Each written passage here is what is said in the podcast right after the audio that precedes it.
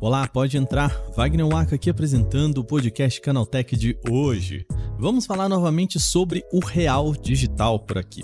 A versão da moeda já está em fase de teste desde setembro do ano passado e pode chegar finalmente ao usuário em março desse ano em um projeto piloto.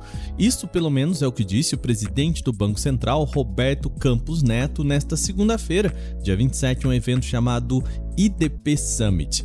Vamos contar sobre o que pode entrar em vigor ainda esse ano e lembrar sobre o que a gente está falando aqui com o Real Digital. Começa agora o nosso podcast Canaltech, o programa que traz tudo o que você precisa saber do universo da tecnologia para começar o seu dia.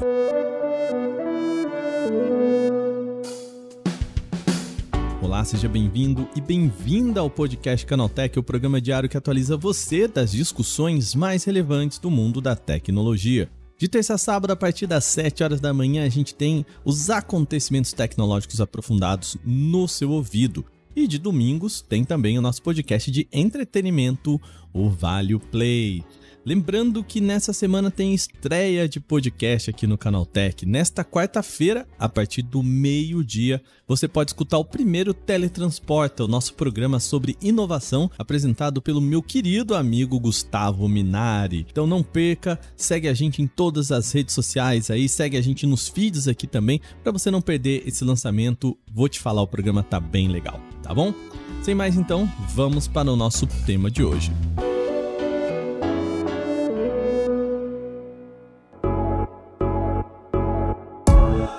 Vamos falar de Real Digital. A versão similar a uma criptomoeda do nosso dinheiro pode chegar ao mercado em um projeto piloto já em março. Isso é o que confirmou o presidente do Banco Central, Roberto Campos Neto, em um evento chamado IDP Summit. Segundo ele, o órgão já deve ter algo funcionando em 2024. Mês que vem já vai ter um piloto da moeda digital.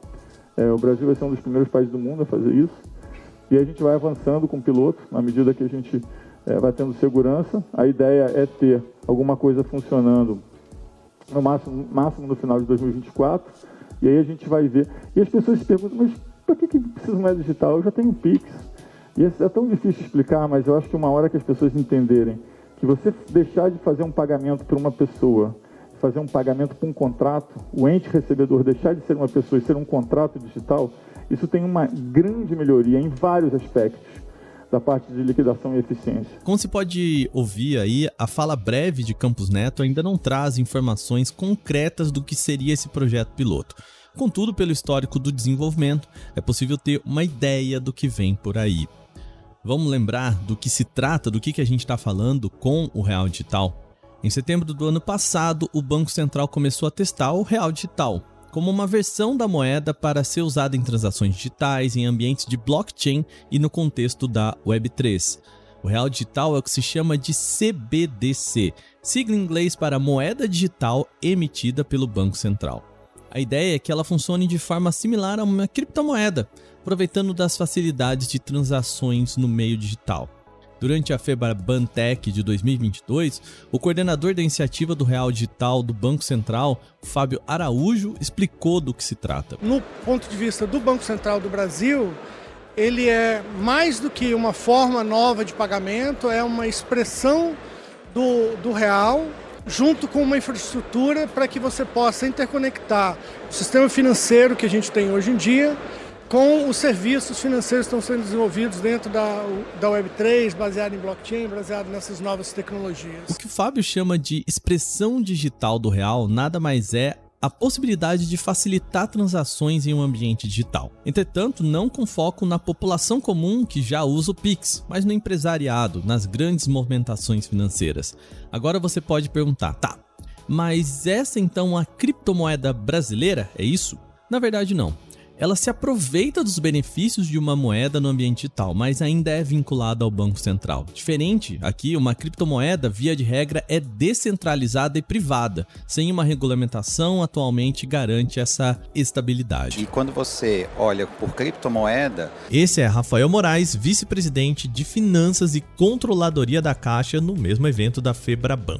A criptomoeda, ela nada mais é do que um ativo financeiro e aí você tem uma valorização ou desvalorização a depender de oferta, demanda ou até de forma especulativa. Então, trazendo um exemplo aqui, que eu acredito que todos vocês devem ter visto recentemente, uma criptomoeda, acho que era Dogecoin, né, dependendo da foi especulada por causa de um Twitter de uma pessoa pública. Já quando a gente pega uma CBDC, por ela ser uma emissão de um banco central, a valorização ou desvalorização, ela não está intrínseca na própria moeda, e sim ali no país. Então é o país ali que ela representa, e aí se ela tiver uma valorização ou desvalorização, é muito mais ali pelo risco fiscal do país, inflação, etc e tal. Então essa eu acho que é a principal diferença aqui, tentando complementar aqui o que meus colegas comentaram. Agora a pergunta é, qual que é a vantagem de ter uma moeda em um ambiente digital? Bom, uma vantagem que o Banco Central vê nesse caminho é a possibilidade de incluir a moeda em uma blockchain, que seria a garantidora e validadora dessas transações. Um exemplo que Fábio dá é para transações conhecidas como DVP, sigla em inglês para entrega contra pagamento. É quando você negocia um ativo, ou seja, vende esse item.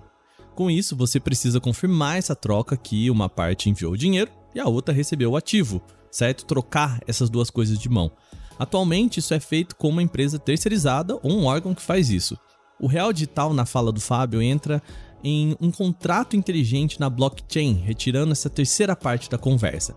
Já que quem garante a transação é a própria blockchain, então não precisamos de mais uma pessoa para validar isso. Por que que hoje você tem um limite para entrar num tipo de transação? Uma das coisas é que você tem que gerenciar um contrato que está por trás daquela transação. E aquilo tem um custo fixo, se for um valor muito pequeno, não vale a pena oferecer aquele serviço.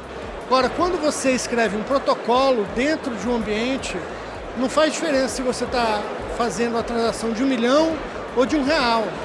Então, hoje, uma fintech teria a facilidade de oferecer serviços que não são possíveis de ser oferecidos.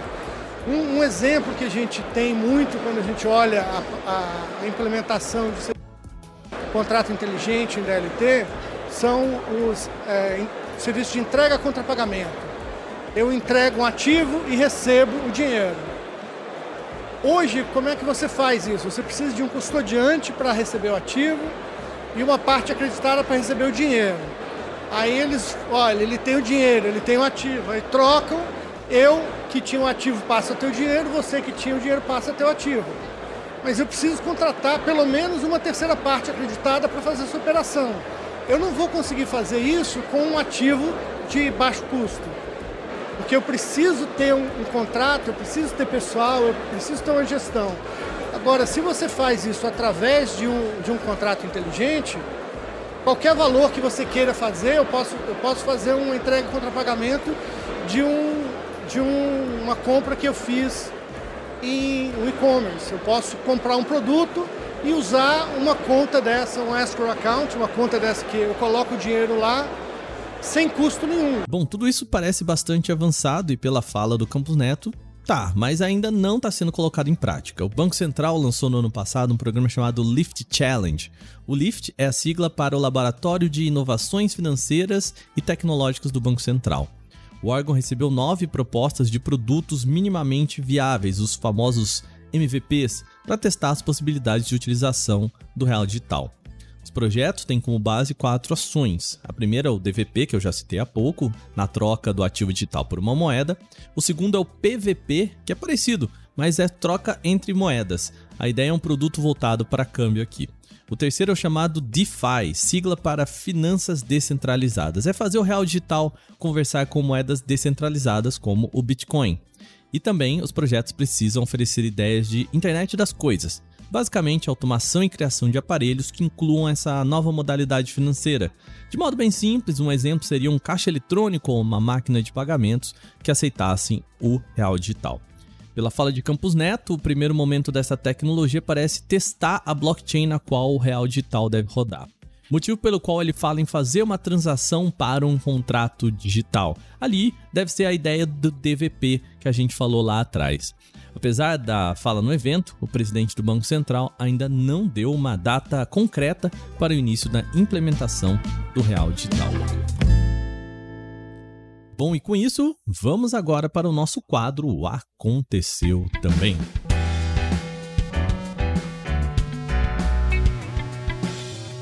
O Aconteceu Também é o quadro em que nós falamos das notícias que também são relevantes, mas que não geram uma discussão maior. A Samsung apresentou nesta segunda, dia 27, um novo celular de entrada, é o Galaxy A14 4G. Ele traz uma câmera traseira principal de 50 megapixels e conta com uma câmera frontal de 13 megapixels. A tela IPS LCD tem 6.6 polegadas com resolução em Full HD+. Segundo o comunicado da Samsung, o modelo tem processador MediaTek, mas não foi especificado qual que é o modelo.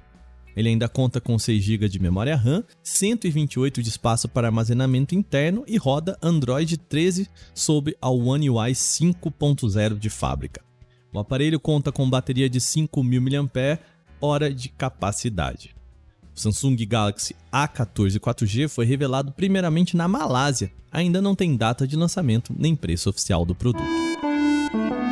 A OnePlus apresentou seu mais novo celular conceito na MWC 2023, é o OnePlus 11 Concept. Olha aí. A ideia é apresentar o Active Cryoflux, o primeiro sistema de resfriamento líquido ativo a ser implementado em um smartphone. A tecnologia combina duas microbombas de cerâmica piezoelétrica de menos de 0,2 cm3 de volume, isso com uma série de heat pipes que circulam um líquido refrigerante pela bateria, área do processador e outros componentes. A tecnologia seria capaz de reduzir as temperaturas em até 2,1 graus centígrados em uso intenso. Isso forneceria, por exemplo, de 3 a 4 FPS a mais em games. No uso ali durante o carregamento rápido, também poderia reduzir a temperatura em 1,6 graus centígrados, o que resultaria em uma redução de tempo total de recarga entre 30 a 45 segundos, vamos combinar, nada muito impressionante, né? Apesar do conceito, a OnePlus ainda não deve colocar o sistema em nenhum aparelho da sua marca. A Xiaomi apresentou um conceito que revela como devem ser as apostas da empresa no mercado de dispositivos de realidade aumentada. São os óculos Wireless AR Glasses, que trazem telas em alto grau de realismo e suporte para controle por gestos, entre outros recursos. Um dos atrativos mais interessantes do produto é a capacidade de conexão com PCs ou smartphones sem fio, mantendo alta performance e latência de 50 milissegundos. Para isso, ele usa uma tecnologia própria da Xiaomi que engloba soluções de Wi-Fi e Bluetooth. O conjunto de desempenho inclui o processador Snapdragon XR2 Gen 1 da Qualcomm, mas a falta de um sistema de armazenamento impede que os óculos funcionem de forma independente, ou seja, ele precisa estar sempre com o pareamento ativo. Como os óculos são apenas um conceito, não há previsão de vendas para o público geral. Porém, ele serve como uma indicação do que a Xiaomi pode apresentar como opção de óculos de realidade virtual ou aumentada em algum momento nos próximos meses ou anos. A Xiaomi confirmou o lançamento da MIUI 14 com Android 13 para vários dispositivos. O Android 13 original foi lançado em agosto do ano passado para a linha Pixel do próprio Google, mas levou tempo para ser adaptado. Como de costume, a Xiaomi faz incorporações ao software original para oferecer aplicativo próprio, ajustes visuais, utilitários e recursos de conexão com outros dispositivos da marca. No total, são 18 aparelhos a receber essa atualização, entre eles os da linha Xiaomi 12, Xiaomi 11, Mi 11 e Redmi Note. Nesta segunda-feira, dia 27, o Brasil começou a aplicar as doses bivalentes da vacina contra a Covid-19. Diferente dos imunizantes anteriores, essa fórmula da Pfizer protege contra o vírus original, aquele descoberto em Wuhan, e contra as cepas descendentes da variante Ômicron. Basicamente, é a versão atualizada, como ocorre anualmente com a vacina da gripe contra a influenza.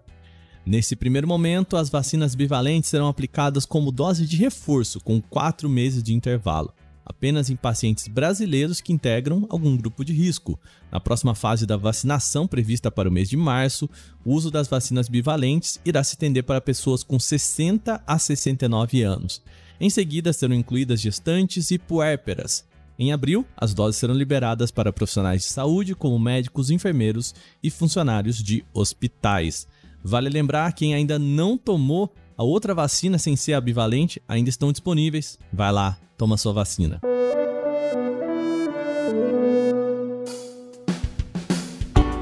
Com essas notícias, o nosso podcast Canaltech de hoje chega ao fim. Lembre-se de seguir a gente e deixar uma avaliação em seu agregador de podcast, se você utiliza um.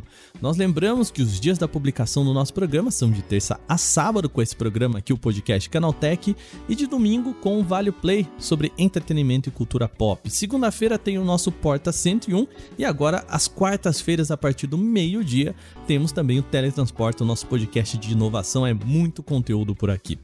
Esse episódio foi roteirizado, apresentado e editado por mim, Wagner Waka, e também contou com reportagem de Gustavo de Minácio, Renan da Silva Dores, Vinícius Mosquen, Alveni Lisboa e Fidel Forato.